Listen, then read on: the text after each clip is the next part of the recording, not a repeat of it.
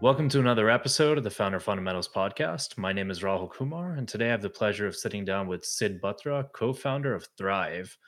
Thrive's mission is to invest in human potential. Sid, thanks for joining us. What does investing in human potential mean for Thrive? Rahul, I'm going to start by saying the idea of Founders Fundamental is amazing. So many people are carried away with the hype of startups, but I like that you're getting into the actual nitty gritties. So that's awesome. Thank you. Appreciate that coming to kind of investing in human potential, to Thrive, at Thrive, we build financial products for young professionals. So people in the last two years of college or the first two to three years of their working life. And as outsiders to the finance space, we found it fascinating of how much banks and existing institutions relied on the, the idea of credit score and credit history which is amazing for like finding out the downside for a person, but it really can't tell you kind of their upside or where they're headed in life and what their potential is. And if you're building like financial products, in a way, you're kind of investing in someone's kind of potential. And so for us, like that mission is an important reminder of how much we have to do to understand someone's future potential, how much investment that needs. Very cool. So let's dig into that in just a little bit. But before we get into that, I do want to know a little bit more about you. So I always find it interesting to deconstruct personalities that go behind driving a successful venture. You know, who is the actual person driving the startup? So tell us a little bit more about your background. You know, who is Sid Batra and what led him to co found Thrive with Deepak Rao? I'm hoping the who is Sid question doesn't lead me down an existential crisis. Uh, but no, no, no. but uh, I can dive into kind of both our backgrounds, sure. Um, which, is, interestingly very similar. So I um, grew up in, in India, did my undergrad there in computer science. And maybe the two things that were kind of formative of that time was one, my obsession with doing kind of research in artificial intelligence. And then the second was kind of working during school at like a, a startup in India, which was very rare. After my kind of time in India, I got, was very lucky to end up at Stanford doing research in like machine learning and AI with the now famous professor Andrew Ng and his extraordinary group of like students. Like I was by far the stupidest person in that room. It was quite amazing. It was quite a, quite a research lab. I was very lucky to get the chance to actually co-found a company with Andrew, a video advertising company. We ran that for like a year or so. And along this kind of timeline, my co-founder Deepak was basically like two years behind, but the same timeline. So I was his TA in undergrad. Okay. And then then he came to Stanford, spent time in the same lab. And was he a good student?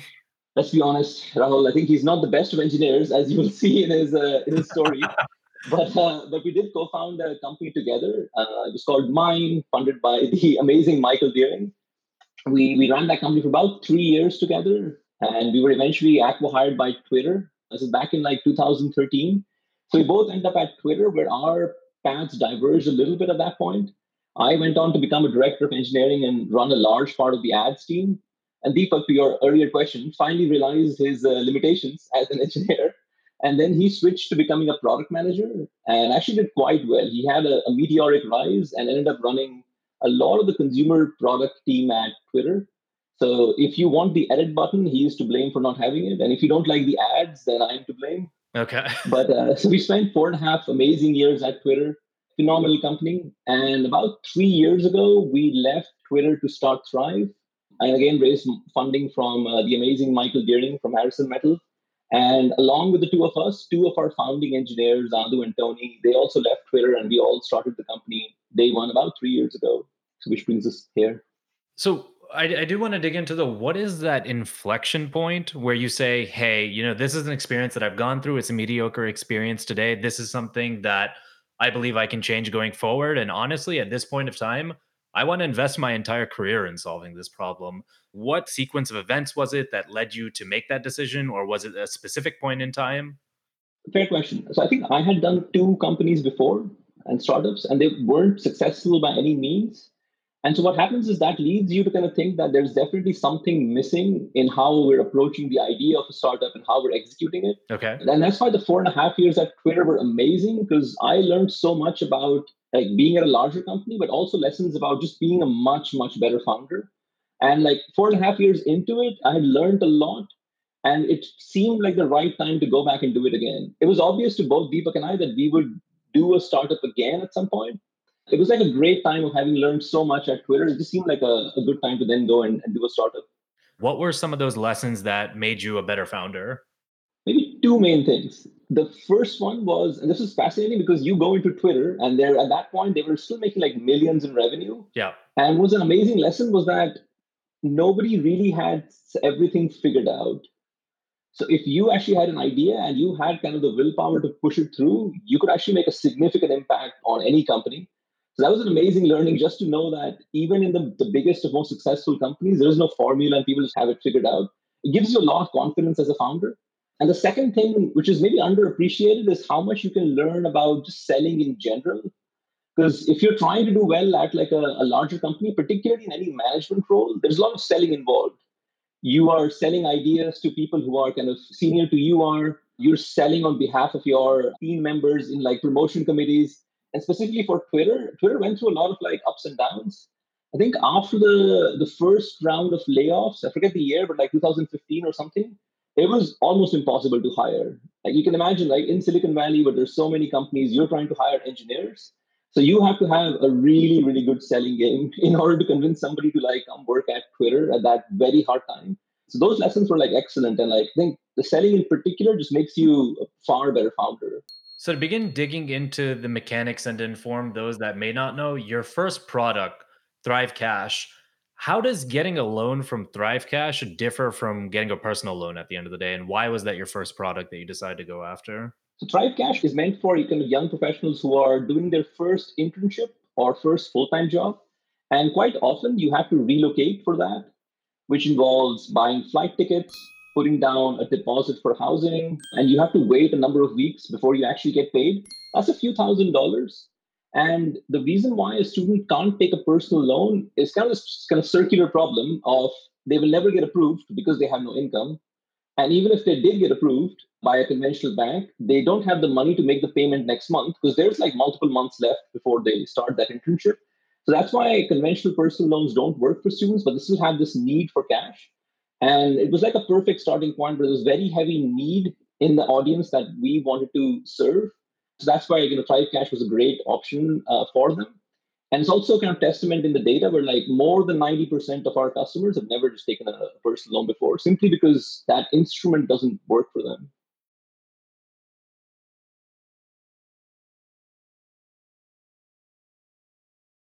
Absolutely. And going back to our thesis of like how can we best predict someone's future potential, because the credit history doesn't give you that. An offer letter is an amazing thing because if you can build technologies to verify an offer letter without having to go ping the employer and you're very confident that that offer letter is like legitimate that's an amazing signal to have about someone's uh, future potential. So in terms of dispersing funds to your borrowers so i want to get into this a little bit to understand the mechanics of starting a business like thrive but it requires cash at the end of the day. You're dispersing cash to the borrowers and we can see from the site that you have a line from cs was that an easy conversation to have when you started off? How did you actually approach getting the line? You know do you just go message someone on linkedin? Do you have someone in the network and you're like hey i'm trying to build this company thrive. Our product is thrive cash. We need cash to disperse. It is raising what is called debt capital is such a hard problem. And that's why being an experienced founder helps here because there's a circular problem. If you go to someone like credit suisse they would want to see like a, a balance sheet with enough money on it. So you need equity money now, if you're going to raise equity capital, that investor is going to say, like, well, do you have debt capital or are you going to use my very expensive equity money for your lending and credit operations? It's a very hard circular problem. We were very lucky to have an amazing investor like David Sacks from the PayPal Mafia, founder of Yammer, and he introduced us to uh, Credit Suisse. And to their credit, they were actually very willing to work with fintechs. They have a whole division that works with fintechs, and they ended up giving us like a, a $200 million line so full props to them for like, you know, just being open to it. But it's a fairly hard problem. And we were, we were a little bit lucky to have the right investors to make that happen. Otherwise, it's not very easy to raise that kind of like a, a debt capital line. And something else that I want to spotlight specifically on Thrive Cash is given that it's the first product, is just the actual experience of going on the website mm-hmm. and just navigating it. Something as simple as that. But it's a very different experience than getting a personal loan on a bank's website. And I think this rolls up just a larger thesis of how the company operates mm-hmm. and how it interacts with its customers. But even interest, it's marketed very differently on the website, such as, you know, starting at seven bucks for every thousand. even though it all have to show up in black and white with the required disclosures that have to go out and whatnot. But mm-hmm. I'm assuming that was very intentional, as it seems much more like a partnership than simply just going to a bank saying, you know what, I need some cash. Here's your cash. Whereas it's very, very transactional. Um, is that a correct assumption? Absolutely. And I think we, as a philosophy, wanted to build finance products with the same level of experience that any other consumer product that that audience would be used to. And that's why having a team that built a large part of Twitter was very useful. A lot of our engineers come from there. Like that was our bar for the experience we wanted, like a, an amazing consumer experience, even though it's a financial product. You know, you bring up that whole seven dollars per thousand thing. We had a, a, hilarious moment first six months into the company where we thought, like, you know, we're doing a finance company. We obviously understand APRs and interest rates, but turns out we had no idea how they're actually calculated. And so it took actually like four very uh, relatively intelligent people to actually like maybe like a couple of days or a week to actually fully grasp like how complicated APR math is. And so we realized that especially for this young audience, they will have no way of like deciphering like what it means to have like a, a 10% APR. And so that's why we came up with that kind of small kind of way of like showing how much you will pay because it's extremely transparent yet accurate. Yeah. So that was like a small way in which we tried to make it very friendly and transparent for them. And I guess continuing on this theme of friendly and transparent, other very exciting news you're launching a credit card, another space we've seen a flurry of activity in recently. So tell us more about this card that you're launching and why you decided to launch it. Rahul, can we geek out for just a second about sure. the history of credit cards? Yeah, let's do it. What's fascinating is that credit cards, as consumers see them right now, they basically existed exactly the same way since 1960. Yep all of the functionality you can think of for a credit card existed. So there was a huge spurt of innovation between like 1950 and 60. And since then, it's basically the same. And in that same duration, if you see like if you see your phones have become smarter, your your TVs are even smart now. Even your um, your fridge can tweet. But uh, our credit card is still dumb. And what we saw from our own customers who were young professionals was that this audience is graduating with salaries anywhere from like 50k to 120k and their credit card limits are like anywhere from 500 to like a thousand bucks which means they they basically can't even buy an iphone with uh, on their credit card. Is it again just because of using historical data in there? Yes. I think so. Most students don't understand the value of like a, a credit history if their parents didn't give them a credit card when they were younger or added them to their own card like they're starting off like far behind uh, their peers and which can have a huge impact when they want to get their first car or their first mortgage. And so that's partly why we felt these limits are pretty dumb because of their reliance on like credit scores.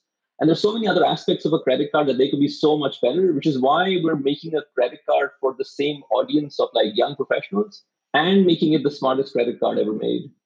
So when you say that it's the smartest credit card ever made, let's dig into that. What does that mean? I can give you a few examples, but it follows the same theme that essentially people haven't innovated and the same difference between like an old phone and a smartphone that that jump hasn't happened yet. I'll give you a few examples. Like we just spoke about limits. Like you can imagine somebody who's a new grad. You can imagine someone like me who's a struggling entrepreneur. And then you can imagine one of our investors like you know max levchin like the this you know the one of the founders of paypal we can all have the same credit score but you can imagine that we should get probably get very different limits and very different experiences for our credit instruments. Yeah. That's one example of having kind of not having smart limits. The second is like the the amount of free trials that people have now, these 30 day trials where you are forced to enter your credit card. Yeah. Like, why can't I just enter a credit card and have it just auto expire after 30 days so that that particular merchant, like, I'm not forced to go in there and kind of find their unsubscribe button or things like that. Lastly, imagine like transacting with a merchant, you just don't want them to know who you are. But right now, you have to enter all your sensitive billing details. So they literally know who you are, where you stay. And why can't I just transact in incognito mode, so to say, at certain merchants, right? And that's kind of the that's kind of the idea. There's so much potential for credit cards as a spending instrument to be smarter. And that's part of the reason why we're kind of building a credit card. Is there a virtual card included in in the offering as well? Absolutely. The idea is just like make as many virtual cards as you like. You can put like a limit on it. You can attach them to specific merchants so that let's say, you know, after six months of using Spotify, you're like, you know what? I don't want to bother trying to like, you know, pay for Spotify anymore. You just open the app and in a click, you disable that credit card. So all your other transactions keep working, but your Spotify membership is basically just like canceled. And especially that that works great for like conventional merchants like AT&T and Comcast, which make it absolutely impossible to cancel anything. Out of curiosity, are there ramifications for the individual borrower at that point? So, say you know you enter in your credit card for a 30 day trial, you let it expire. The merchant keeps trying to bill you because technically you've signed an active agreement or whatever to be subscribed. I guess for those borrowers that may not be aware, are there any ramifications on that front? I think it obviously doesn't let you out of any contract you have. Yeah. It just gives you the financial control to not be charged until you have that conversation with your merchant. Because right now the equation is going to flip, right? Your merchant has your card and they have that authorization. So the power resides with them, and you kind of have to jump through their hoops to get something canceled. This is just a very small way of like equaling that power equation so that at least you're not being charged until whatever the disagreement is is resolved. And will borrowers end up getting a physical card as well, or is it just virtual? We have an amazing kind of uh, metal card, um, 17 grams of like stainless steel. Okay. It's actually in the history of credit cards. The the first first credit cards were actually called coins, and they were exactly the shape in like metal. So it's going to be a it's an amazing kind of metal card, and that will also be sent to uh, our customers. Very cool. So, in terms of actually launching a credit card, going from basically personal loans before, was there a structural shift that was actually required in the business to do this? It's actually a huge advantage to have done something in like the finance industry beforehand okay. because a lot of the infrastructure uh, you can kind of rely on it for example everything from like being familiar with regulations having a compliance program having the infrastructure to work with credit bureaus a customer support team all of that comes in very handy credit cards do have a much higher regulatory burden so we we were very lucky to have like a, an amazing GC join us. Uh, Louis, who used to be the GC at Upgrade, joined us like earlier this year. So that was one thing that we were very conscious of as well. When is the card actually going to be available to the public? Can I go today and go sign up for the card? We are beta testing in early November, and so the card will roll out in the holiday season and early next year. In terms of general fintech now, the personal lending space has just exploded over the past few years. And one of your investors, Max Levchin, previous founder of PayPal and now Affirm, heads one of the largest players in the space, specifically for point of sale lending. When you were pitching Thrive with the first product of Thrive Cash, what about your vision really clicked for investors? I think in the first era of finance companies that started with like you know lending club back in the day yeah. The general idea was that we will take whatever has been happening offline and we will simply put it online. That was kind of a lot of the innovation that happened and we did okay overall. Like over the last decade you can see them they did like you know, reasonably well. But the sort of new way what you will now start to see is people actually taking advantage of the platforms. Like if you have a customer on your mobile phone and if you have like access to like information about that customer you will start to see far more clever uses of technology and that's part of why our idea was also in the idea that we're going to invest in human potential figure out the future for some of these young professionals and that was kind of the underlying idea that was uh, like that was interesting to max and other investors so speaking of the actual future your first product thrive cash the next one coming out is the credit card mm-hmm. what's in the pipeline after that I think just uh, if just growing the credit card for now would be the kind of the, the focus of the company. I think the um, we will we would love to start offering credit cards for people beyond young professionals. That'll be kind of a natural young step. So for like someone who's like me, who's like you know few years out of uh, out of college, um, I think there's a huge room to keep making smart credit cards for different kind of types of audiences. And when we look towards the future, so are you really looking at human potential to underwrite individuals as opposed to your previous income history or previous employer history? What are the larger use cases that you see for that type of model within fintech in general going forward? I think you see the kind of people struggling with the mortgage. It's a very interesting idea, right? You've seen some innovation around around this general theme of people trying to predict the future for individuals and letting them have like a mortgage earlier. I think any conventional financial instrument can definitely be rethought from both an experience perspective and an underwriting perspective. Like, how do you get like a car loan, a mortgage? And the sooner you can predict someone's future potential, you can accelerate access to these instruments. Like a mortgage, usually you would have to wait a very long time in order to save some money and get like a house. Yeah. But if you can understand and predict someone's future better, like can you get them access earlier? Taking the entire vision and looking retrospectively, how does one figure out what you actually need to raise for a venture such as Thrive as opposed to going to a software venture or you know a hardware venture? Yeah, we were very naive for sure when we started out. I think there is a huge chicken and egg problem with building any kind of credit or, or kind of lending product where you need to attract debt investors. And to attract debt investors, you need to have like some equity. But the equity investors also want to see your potential in like raising debt capital. So there's sort of this circular loop that becomes very tricky.